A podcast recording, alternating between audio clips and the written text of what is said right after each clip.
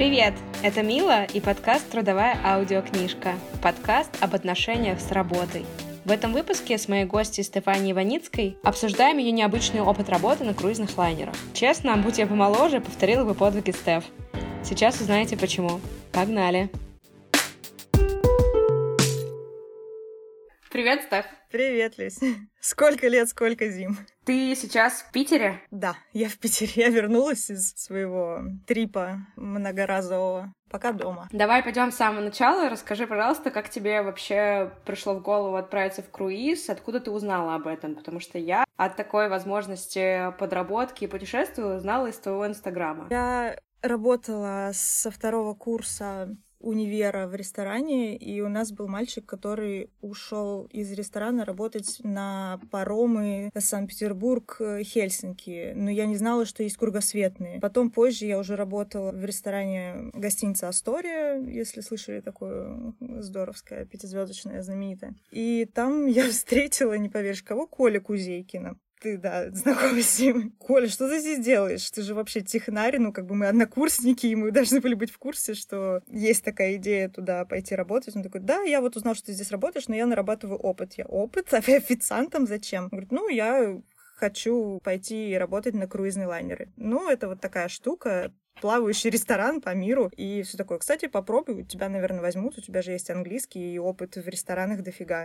И я загуглила, нажала на кнопочку Career в, по-моему, на странице Royal Caribbean, меня поперекидывало по нескольким ссылочкам, и я вышла на агентство из мира, на котором начала читать, что это такое, узнать, что мне для этого нужно, и ссылка за ссылкой выяснила, что есть такая интересная штука. И что нужно, чтобы поехать работать на круизный лайнер в кругосветку? Это зависит, э, в каком отделе ты хочешь работать, потому что по факту, когда я туда ехала, я вообще не знала, что туда набирают не только в ресторан. Выяснилось, что вариантов множество. Круизный лайнер — это, скажем так, полноценный город на, на воде, на океане. Туда можно поехать работать с кем угодно. Фотографом, значит, соответственно, тебе нужен опыт работы фотографа, массажистом, значит, тебе нужен опыт работы массажа, в спа-салон, танцором, поваром, кем угодно. Я, соответственно, поехала работать в ресторан, потому что мне только это предложили, судя с моего резюме в агентстве. И просто минимум, что нужно, это английский язык, ну и какие-то скиллы. А на каком уровне должен быть английский, чтобы точно взяли? Минимальный разговорный, ну, скажем так, интермедиат, чтобы просто тебя американские гости могли понять, и ты мог понять их, что они от тебя хотят. Вот. Ну и плюс, учитывая, что у тебя все твое начальство, это явно будут не русскоязычные люди, поэтому тебе придется общаться со всеми, в принципе, только на английском. А как-то тестируют английский язык перед тем, как на работу брать? Да, у меня было первое собеседование вот с агентством э, по скайпу на английском языке, просто они там из серии попросили рассказать о себе, рассказали, почему я хочу именно на эту позицию. Ну и просто на обычном разговорном английском они меня спрашивали вопросы, я им отвечала. Их все удовлетворило. Они сказали, окей, все, мы вам скинем варианты, какие у нас есть для вас. И дальше вы сами выбираете. Какие были варианты? Они мне предложили две компании, Royal Caribbean и Oceania Cruises. И там, и там на стартовые позиции в ресторан.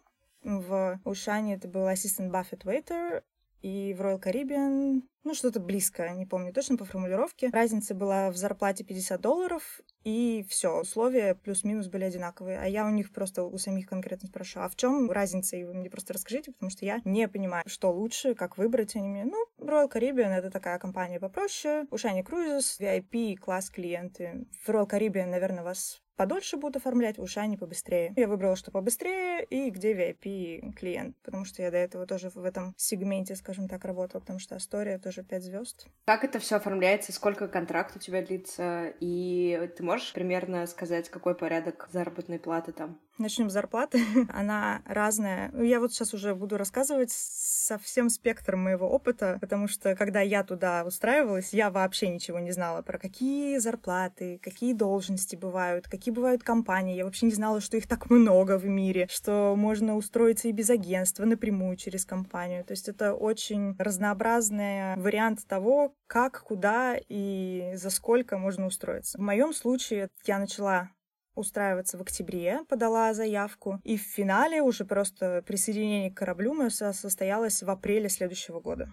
То есть достаточно долго, полгода, около того. Ну, потому что само собеседование непосредственно с работодателем у нас было в Санкт-Петербурге в декабре, а назначение на корабль мне прислали в январе, и, соответственно, остальные 2-3 месяца я подготавливала документы, проходила необходимые обучения, эм, по безопасности, в частности, медкомиссия, делала визу американскую, Шенген у меня был. В сумме за это все я заплатила в районе 70-90 тысяч рублей. То есть, чтобы стартовать там и начать зарабатывать, тебе сначала нужно довольно большую сумму выложить. Это, опять же, с моей конкретной компанией, потому что есть варианты других компаний, о которых я не знала, а теперь знаю. Другие компании, некоторые, например, Viking, они оплачивают тебе и билеты для присоединения, они оплачивают тебе и медкомиссию, оплачивают все визы. Наша компания тоже визу оплачивает, но возвращает. Мы оплачиваем, а потом они нам ее возвращают. Разные есть условия. Вложения могут быть меньше, ну, может быть, по срокам, плюс-минус одно и то же будет. Ну, то есть просто нужно выбирать по условиям изначально, которые тебе компания выдвигает. Если как бы у тебя достаточно опыта и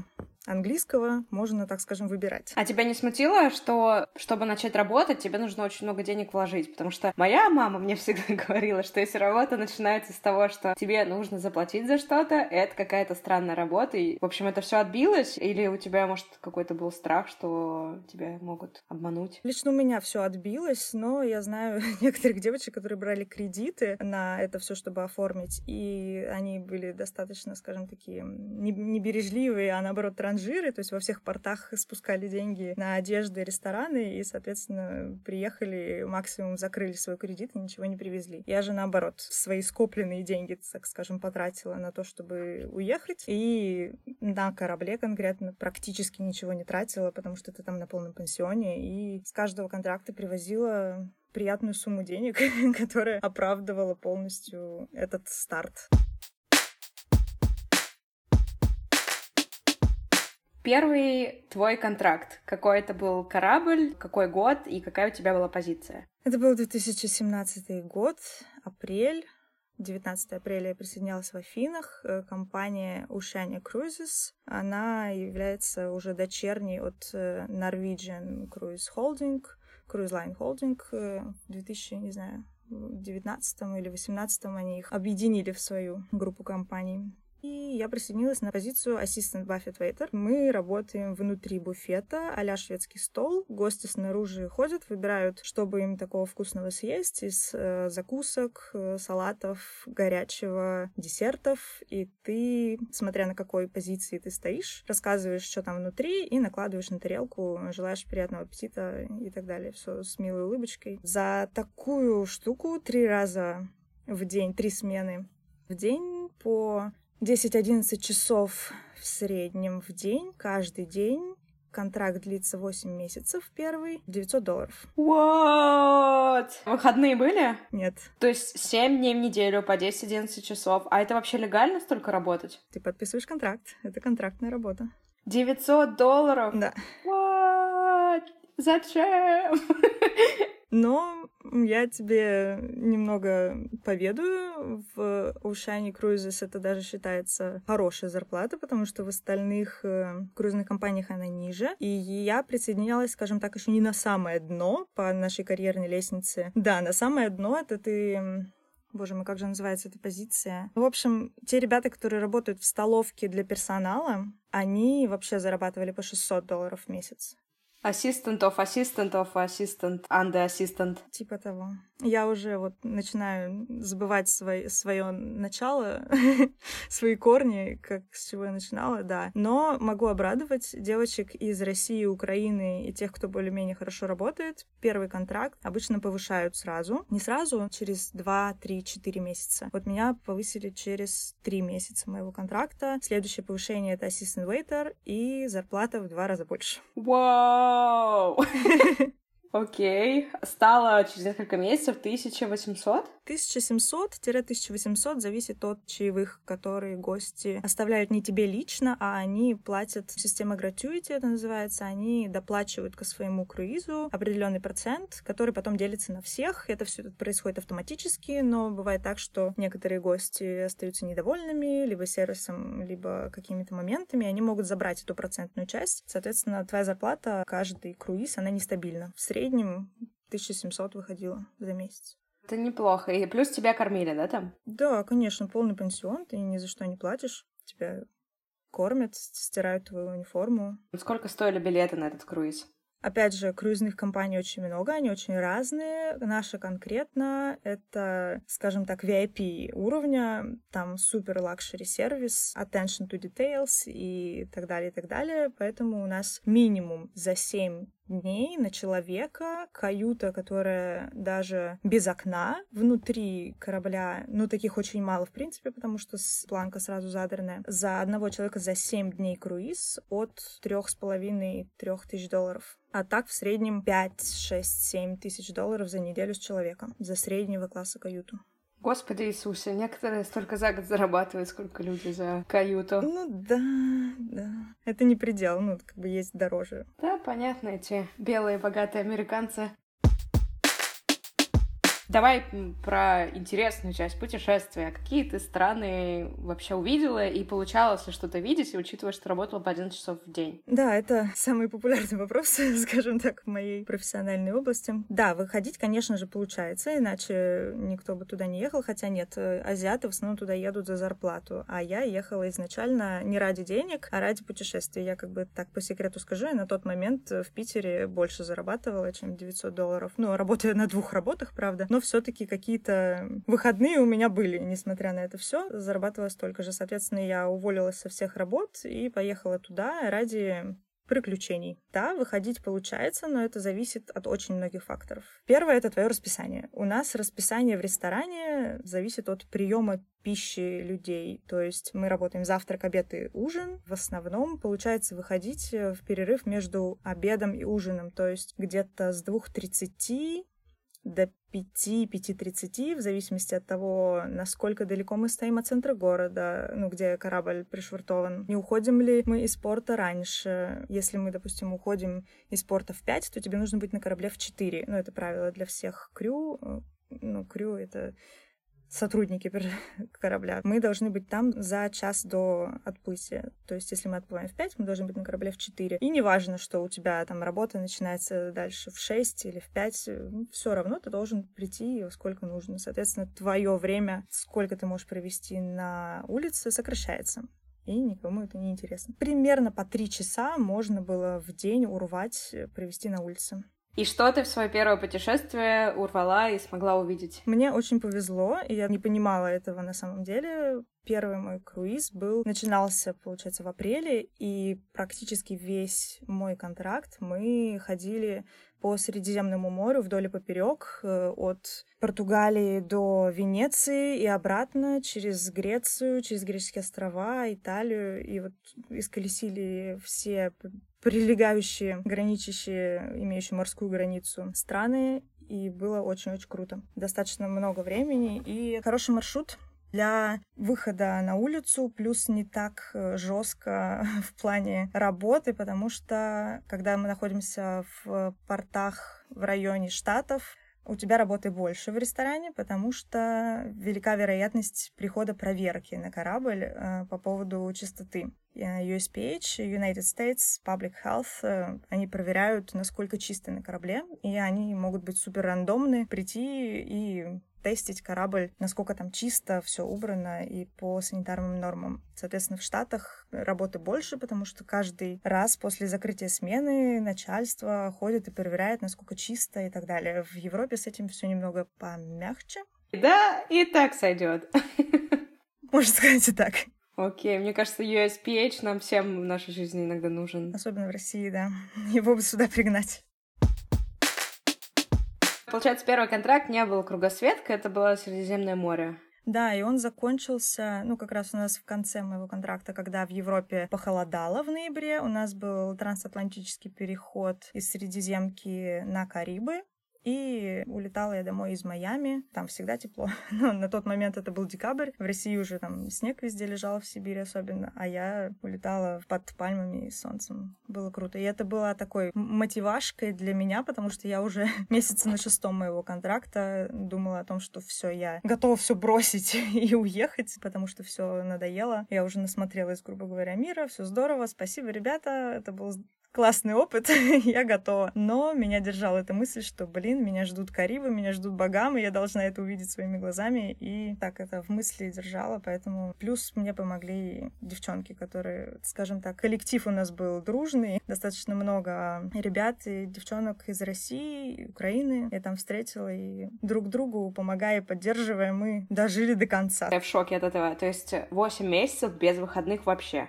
Да. Это это очень жестко. Это очень жестко, да, но ты, когда едешь уже на очередной контракт, грубо говоря, это не так. На первый, когда ты едешь, ты думаешь, ну, посмотрим, как это, покатит, не покатит. А на второй, когда ты уже едешь, ты знаешь, что просто нужно настроиться, что вот на первый контракт только 8 месяцев, последующие полгода в моей конкретной должности. И ты едешь с той мыслью, что да, шесть месяцев ты не будешь принадлежать себе. Это одновременно и грустненько, но и Карибы можно посмотреть. Ты вернулась в Россию, и у тебя получилось, да, какие-то деньги отложить с первой поездки? Ну, я сделала так. как говорится, у нас такая поговорка есть в России, первую зарплату нужно пропить. Я первую зарплату со своего целого контракта решила пустить на путешествие. Я распланировала, ну, как бы я поклялась, что после первого контракта я не вернусь ни за что никогда. Уезжала с корабля просто не прощаясь даже ни с кем, ничего, потому что на тот момент у меня нервы были уже просто как струна натянуты, и мне никого не хотелось видеть, мне просто хотелось увидеть самолет, и все. И я была уверена, что я не вернусь прилетев домой, взвесив все плюсы и минусы. Взвесив деньги взвесив деньги, которые у меня остались после всех моих путешествий в отпуске, я специально себе еще сделала длинный отпуск. Можно запрашивать у компании сделать себе длинный отпуск. Стандартный отпуск между контрактами — это два месяца. Я себе попросила четыре, он мне даже вышел четыре с половиной. Мне его подтвердили, одобрили, все здорово. Но мне там заново пришлось оформить э, медицинское обследование, которое не дешевое и в нашей компании не оплачивается. Мы сами за него платим. Но это уже моя была оплошность. Заново я его сделала, но зато четыре четыре с половиной месяца я кайфовала, гуляла, дома провела из этих четырех с половиной месяцев, наверное, не знаю, недели две. Остальное время путешествовала, потом вернулась на второй контракт. Куда ты ездила между первым и вторым? Хайлайты можно твоих путешествий? На что ты спустила деньги?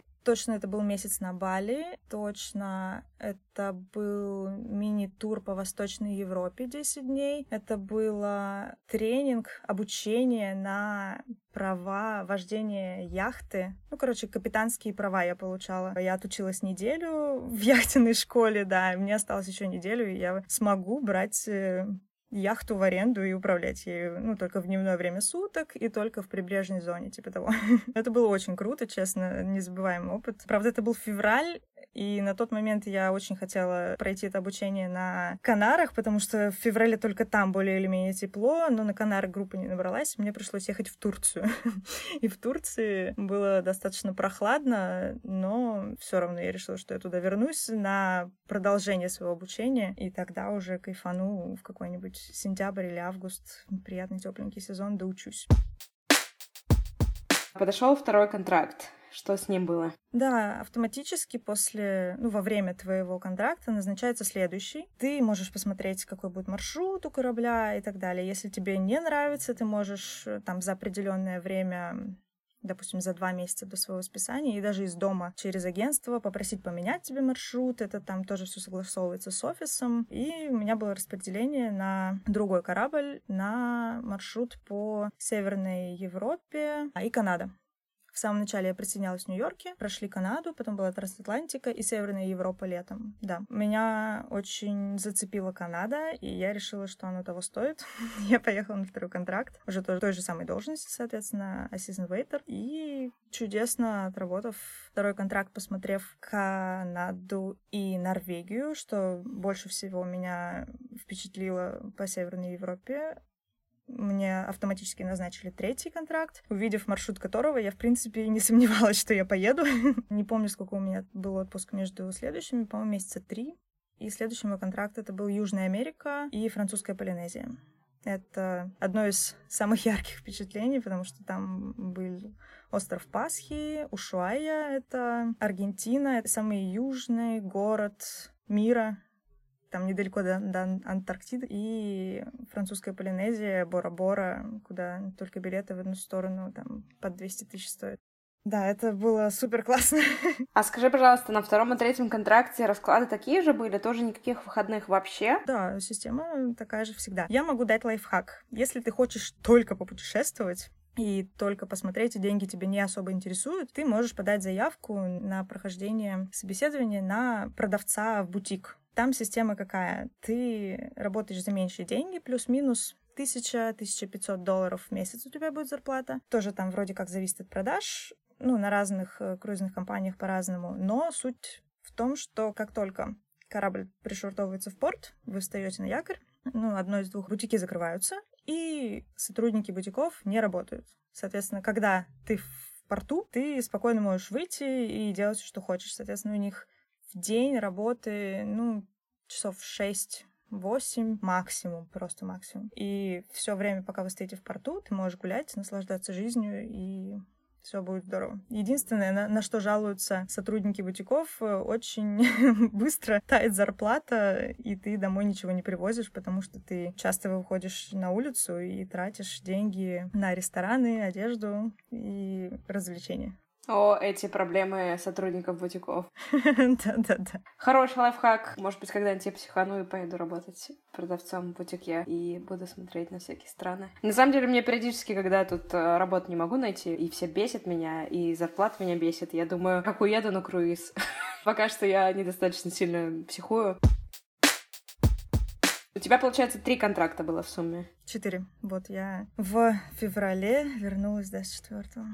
Точно, потому что еще была же Австралия и Новая Зеландия. Расскажи-ка про четвертый. На четвертый мне уже, честно, очень не хотелось ехать, потому что на тот момент у меня появился молодой человек, и это стало таким ну, не то, что камнем преткновения, но выбором. Еду ли я еще на один контракт или все-таки остаюсь дома и пеку пироги из серии. На тот момент ситуация сложилась таким образом, что я, взвесив все плюсы и минусы, решила, что самым разумным будет все-таки уехать на последний, предпоследний контракт, за счет которого решится много таких, скажем, ситуаций под вопросом. Плюс я посмотрю Австралию и Новую Зеландию, потому что это, опять же, было последний месяц из моего контракта вишенкой на этом всем торте путешествий. И, опять же, только благодаря Австралии и Новой Зеландии не списалась с этого последнего контракта и продержалась, потому что день через два я гуглила через Aviasales, сколько же стоит э, купить себе билет домой, потому что уже настолько, я уже думала, все,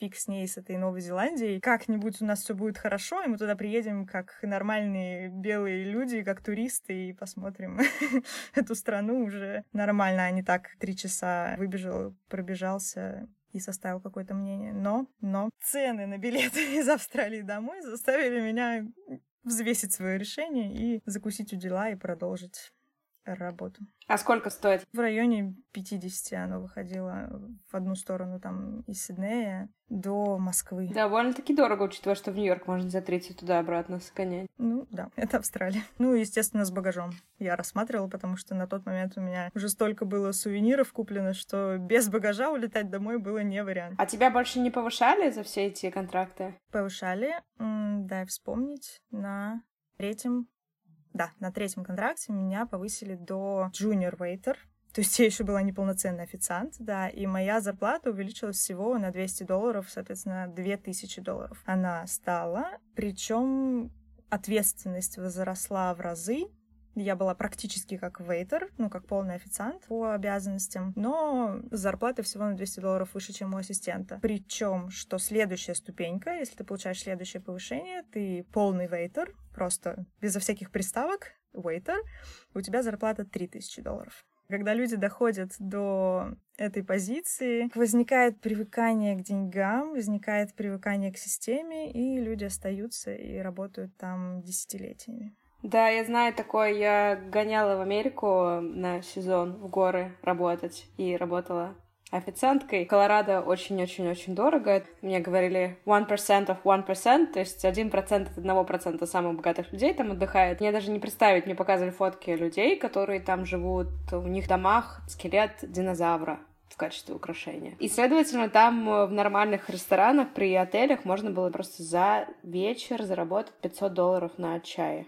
Нет, я не работала в таких ресторанах, но я, я знала людей, которые выходили с такими деньгами. Но я к тому, что я приехала туда там, просто поработать по фану, а люди работали годами. И я реально понимаю, что в какой-то момент люди останавливаются в развитии карьерном, они не идут даже ни на каких админов, они остаются официантами, потому что только официант может за сезон несколько тысяч долларов заработать намного больше, чем другие ребятки. Единственное, что у них хотя бы выходные были. Я не знаю, как на круизах столько лет работать. Это, наверное, просто на износ. Можно сказать, да. Но, в принципе, когда ты достигаешь позиции вейтера, у тебя снижается твоя физическая нагрузка, но увеличивается психологическая. А что тут дороже твое физическое здоровье или психическое, ну, такое себе тоже выбрать сложнее. Это сложно, конечно, сложная работа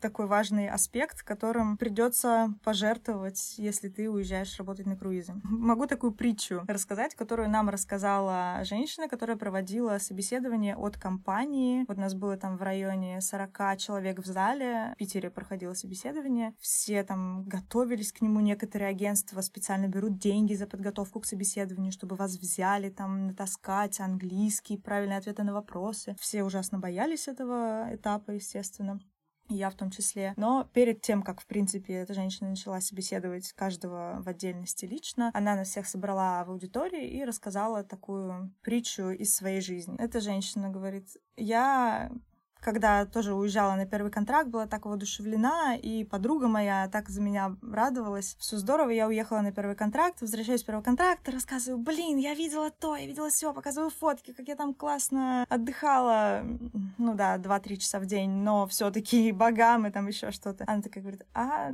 ну, меня тут замуж позвали, мне сделали предложение. О, да, здорово, прикольно. Ну, в общем, так порадовалась за нее. Все, уехала на следующий контракт. Со следующего контракта приезжаю, блин, блин, там фотку показываю, я видела какаду, там то-то, то-то. Она такая, ну, а мы вот поженились, свадьбу сыграли. На следующий контракт уезжают, приезжаю, она такая, ну, а я беременна такая, а я видела кенгуру. Ну, в общем, ты поняла логику, что у кого-то жизнь будет продолжаться и, так скажем, развиваться, а ты, ну да, ты посмотришь мир бесплатно. Мне кажется, изначально люди, которые приходят на работу на круиз, у них немножко другие интересы в жизни. Тут важно вовремя остановиться потому что корабль затягивает. Это, это факт, потому что у меня очень много девочек знакомых, которые меня спрашивают, Став, что реально последний контракт? Вот, типа, да ладно, типа, что ты, ладно, там, а через месяц увидимся на корабле. Я говорю, нет, все, точно все. Они, а что, так можно было? Блин, как ты это сделала? Ну, типа, блин, я так не могу. Ну, я тебе я каждый раз приезжаю домой, все, я больше не поеду. А потом возникает такой вопрос, а что я тут делать буду, а на что жить? И да там уже все сложно. И так девочки встают в эту систему, и да, они по карьерной лестнице растут, естественно, добиваются каких-то определенных высот, э, вкусная зарплата, и с такой работы уже сложно потом уйти, потому что альтернативу в России по тем же самым деньгам очень сложно найти, поэтому сложно выбрать семью взамен на вкусной зарплате, скажем так. И я знаю несколько таких примеров. Я сама видела людей, которые затягивала в официантскую позицию, потому что это высокий заработок. Но одновременно с этим я видела людей, которые фигачили официантом не просто так, потому что деньги классно, а потому что я хочу деньги на свой бизнес, я хочу деньги на учебу, я хочу на что-то еще. То есть это может быть какая-то ступень к развитию, а может быть, да, действительно, ступень, на которой ты останешься.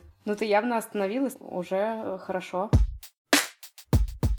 Хотела тебя спросить, как дуть Сколько? Сколько ты зарабатываешь? То есть, допустим, вот я работала 8 месяцев у меня был контракт Assistant Buffett Waiter. Только 3 месяца я проработала за 900 долларов и 5 за 1700. Умножь с плюсу, и вот столько денег я привезла. Соответственно, следующий контракт 6 месяцев на должности Assistant Waiter. То есть 6 умножаем на 1000 1700-1800 в зависимости. Вот столько ты привезла. И так дальше. Порядка 10 тысяч долларов плюс-минус. Около того. Ну вот, допустим, если брать последние, да, 6 месяцев, 2000 долларов в среднем, да, junior waiter получает 12 тысяч долларов.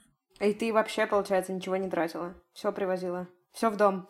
Ну, я такой человек, я умею копить, да. у меня это получается. Я тратила какие-то деньги, которые у меня были с прошлого, скажем так, какие-то запасы, а все то, что мне приходило на зарплатную карту от компании, я копила. Но так умеют не все. Да нет, математика очень простая. Э, я как бы ехала не за деньгами, но потом выяснилось, что, блин, ничего себе, тут еще и заработать можно, но жилье я себе купила до, как это странно обычно не звучит, до того, как я уехала в круизы. Я накопила в Питере, работая на двух работах, наличкой, купила себе комнату в коммуналке, счастливо там прописалась, сдала ее и уехала работать на круизы. Соответственно, у меня не было цели заработать на что-то. Как вариант, э, я так думаю, если что-то останется, если я прям буду копить копить, может быть, какой-то а свой бизнес, если у меня на это хватит смелости. Сколько получилось стран в итоге посетить? Ну, я путешествовала и до круизов, э, не знаю, сколько было до, но в сумме совсем-всем-всем, вот к моим 27 годам у меня 64 страны. Неплохо, треть земного шара. Что тебе больше всего понравилось? Какие страны прям вот топчик-топчик? Топ-3, топ-5? Ну, мои топ-5 давай сделаем. Это Канада, это Норвегия, это Новая Зеландия, это французскую Полинезию, вот не знаю, наверное, нельзя считать, она же все-таки Франция считается, но, скажем, французская Полинезия и Черногория. Я, наверное, удивлю, но Черногория. Внезапно Черногория ворвалась в этот список. Она берет э, соотношением цена-качество, потому что там достаточно дешево относительно всей Европы, несмотря на то, что там евро, и там очень-очень красиво. Чем тебе понравилась Новая Зеландия? Я тут поделюсь мне не дали визу в Новую Зеландию совсем недавно, я хотела уехать туда учиться. И на самом деле, учитывая нынешнюю ситуацию, я уже перекрестилась здесь тысяч раз и подумала, господи, слава богу, что я через всю эту кризисную ситуацию прохожу дома, а не одна на чужбине. Но при этом каждый раз, когда я слышу Новая Зеландия, у меня сердечко ёкает, потому что меня туда не захотели брать.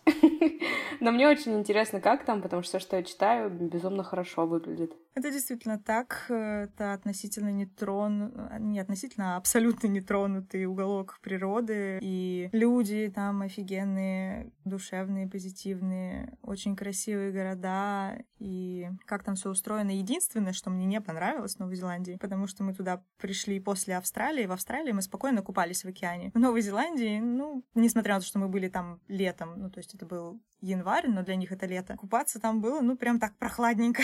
Поэтому я всегда с любовью вспоминала тот же самый Индийский океан на Бали или ту же Средиземку. И там гораздо приятнее в этом плане. Но каждому свое. Может, кому-то не нужна теплая вода. Новая Зеландия же, получается, ближе тоже к Антарктиде, чем к экватору. Поэтому там, да, не очень тепло. На северном острове, на севере северного острова, есть такой городок Тауранга. Вот там как-то нам всегда везло с погодой. Мы там были два или три раза. Офигенное место просто и по своим природным уголкам, и по погоде там прям было адски жарко, и прям хотелось забежать в океан, но у меня не было столько времени. Я решила залезть на гору. Вместо этого смотрела на людей, которые плескались в океане в этот момент. Канада. Почему американцы так шутят про канадцев, а на самом деле канадцы, походу, покруче, чем USA. Я была и там, и там, и в США, и в Канаде, и в США подольше, скажем так, чем в Канаде. В США я ездила по work and travel, и плюс попутешествовала там, потом присоединялась опять в Нью-Йорке, и плюс мы проходили там через Гавайи, через э, на Аляске, собственно, я была э, в последнем как раз контракте. Там тоже здорово, но, не знаю, Канада меня больше прельщает. Как-то там все спокойно, так умиротворяюще. Плюс природа там очень похожая с российской. Правда, на Аляске, когда мы были, я тоже там чуть не плакала, когда вспоминала о том, что она же могла бы быть русской, российской. Да, потому что природа прям ну, вот как дома. Вот прям один в один. И так думаешь, блин, только разве что не так все красиво устроено. Сюда вот поместить какую-нибудь избушку на курьих ножках, вот ты прям в России. Но Канада Мы там стояли на драйдоке в Ванкувере, и, ну, они какие-то, даже не, не в самом центре Ванкувера, мы стояли Норth Ванкувер, типа в северной части города. Так там все как-то уютно, вот все для людей, все так вот спокойно люди гуляют с собачками, там все так чисто, мило, каждый сантиметр э, земли вылезан, все благоустроено, парки, то все. Вот какие в Канаде парки, это прям отдельная тема. Вот, не знаю, я круче парки видела, наверное, только в Норвегии, чем в Канаде, потому что в Норвегии даже кладбище выглядит как национальный парк.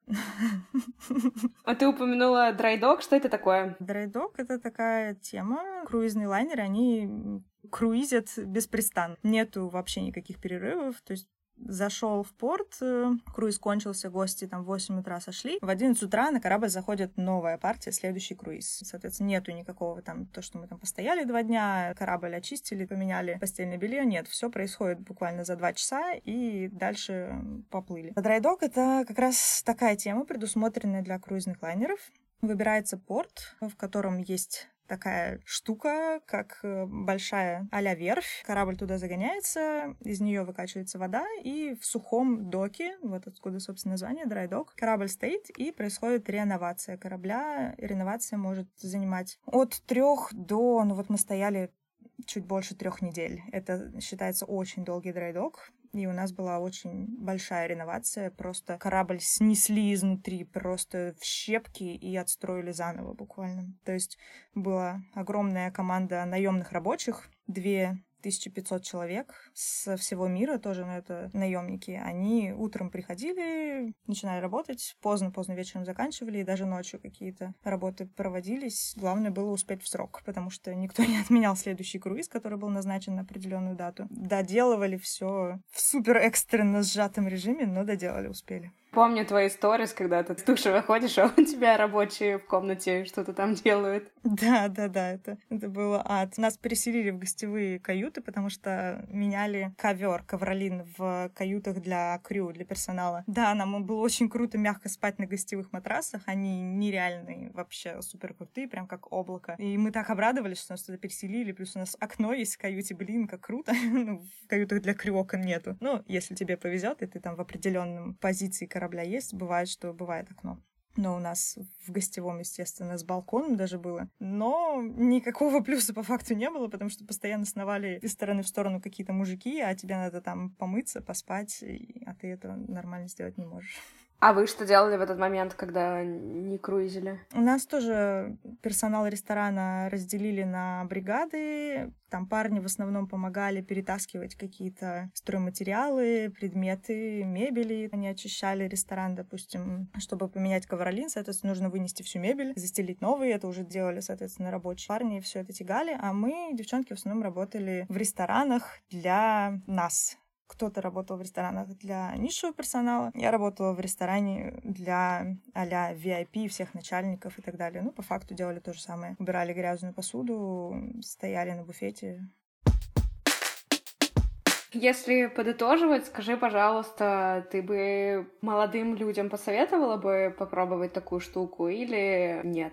Я однозначно скажу, да, что это очень крутой опыт. Очень крутой опыт, что у тебя очень много тебя друзей по всему миру. У меня Facebook разрывается от э, количества контактов. Всегда есть, не знаю, кому приехать в Италию, в Испанию, во Францию, и начинаешь реально дружить с этими людьми. Плюс это очень крутой опыт в принципе, очень крутой опыт прокачки языка. На слух мне стало намного проще понимать тексты, фильмы, песни, потому что, ну, разговорный американский, он отличается от того, что мы учим в школе. Плюс, да, путешествие. Но я бы советовала это делать в более раннем возрасте, чтобы потом определиться, оно ли это или не оно, и хотите ли вы там строить карьеру или нет, и чтобы была возможность вовремя остановиться. Расскажи, пожалуйста, какие у тебя сейчас планы после того, как ты окончательно вернулась на базу домой? Первый план — это была неделя беспросыпного сна. Вот, то есть план был спать, спать, есть, немного спать, еще спать, еще немного есть и спать. Вот, я его выполнила, в принципе. Я пришла в себя, восстановилась морально и физически, и сейчас мне немного сложно смотреть на все происходящее в мире, потому что я вот смотрю на то люди встают утром, не знаю, в 7 утра, едут на работу час. Ну, в общем, это прям не укладывается в голове после того, как ты на корабле такой проснулся в 6.45, а в 7 у тебя смена, и ты такой просто за 5 минут оделся, умылся, зубы почистил и побежал. Ну, как бы ты проснулся, и ты уже на работе. Но это так экономит время. Привет, фрилансеры, удаленщики, вам круто, да. Вот я вас понимаю. Планы на будущее. У меня было несколько вариантов. Очень лежит у меня почему-то душа, и до сих пор хочется уйти в педагогику, хотя у меня нету никакого образования педагогического. Почему-то мне это хочется. Я могу хоть английский язык деткам преподавать, э, потому что, ну, наверное, на подготовку к TOEFL у меня знаний, наверное, не, не столько. И все таки мы видеоинженеры, хочется оправдать свой диплом, несмотря на два года работы на пятом канале, до сих пор меня грызет совесть, что я же видеоинженер, хочется свой диплом применить к чему-то. А еще одно направление, которое я планировала развивать. И что я сейчас, в принципе, делаю, набираю информацию, читаю, смотрю видео, что по этому поводу уже сделано. Это мусоропереработка в России. Потому что меня очень задевает тот факт, что, блин, в Швеции мусор закончился, а у нас, вот, видите ли, свалки такими площадями, как семь Санкт-Петербургов. вот хочется что-то сделать полезное и получить самоудовлетворение от своей деятельности, чего я не получала, работая на круизном лайнере. Спасибо большое за разговор. Было очень интересно. К сожалению, сейчас на несколько месяцев, недель нужно будет всем немножко забыть о путешествиях, поэтому надеюсь, что всем будет интересно послушать о твоих передвижениях по свету. Плюс я оставлю обязательно ссылочку на Инстаграм Стеф, она не блогер, поэтому пишет очень-очень-очень подробно со всеми плюсами и минусами о жизни на круизе. Можно залипнуть прям на много часов и читать и смотреть фотографии французской Полинезии и вообще узнать очень много еще деталей, которые мы не успели обсудить о жизни на корабле. В шапке профиля есть ссылочка, ну, которая как-то через раз работает, по-моему, на мой сайт, сделанный на коленке. Опять же, во время моего свободного времени, работая на круизах, я его сделала, потому что меня заваливали вопросом о том, как ты туда устроилась, а как это сделать. И я сделала такой сайт э, со всеми часто встречающимися вопросами, который, в принципе, дает э, минимальную базу необходимую информацию для того, чтобы начать. Супер. Тогда точно, если вам интересно не только посмотреть на картинки, но и узнать, как попасть на круизный лайнер, потому что рано или поздно они поплывут снова по миру, когда ситуация успокоится. Определенно. Спасибо большое. Было очень интересно. Тебе спасибо, что позвала. Очень приятно. Надеюсь, было полезно.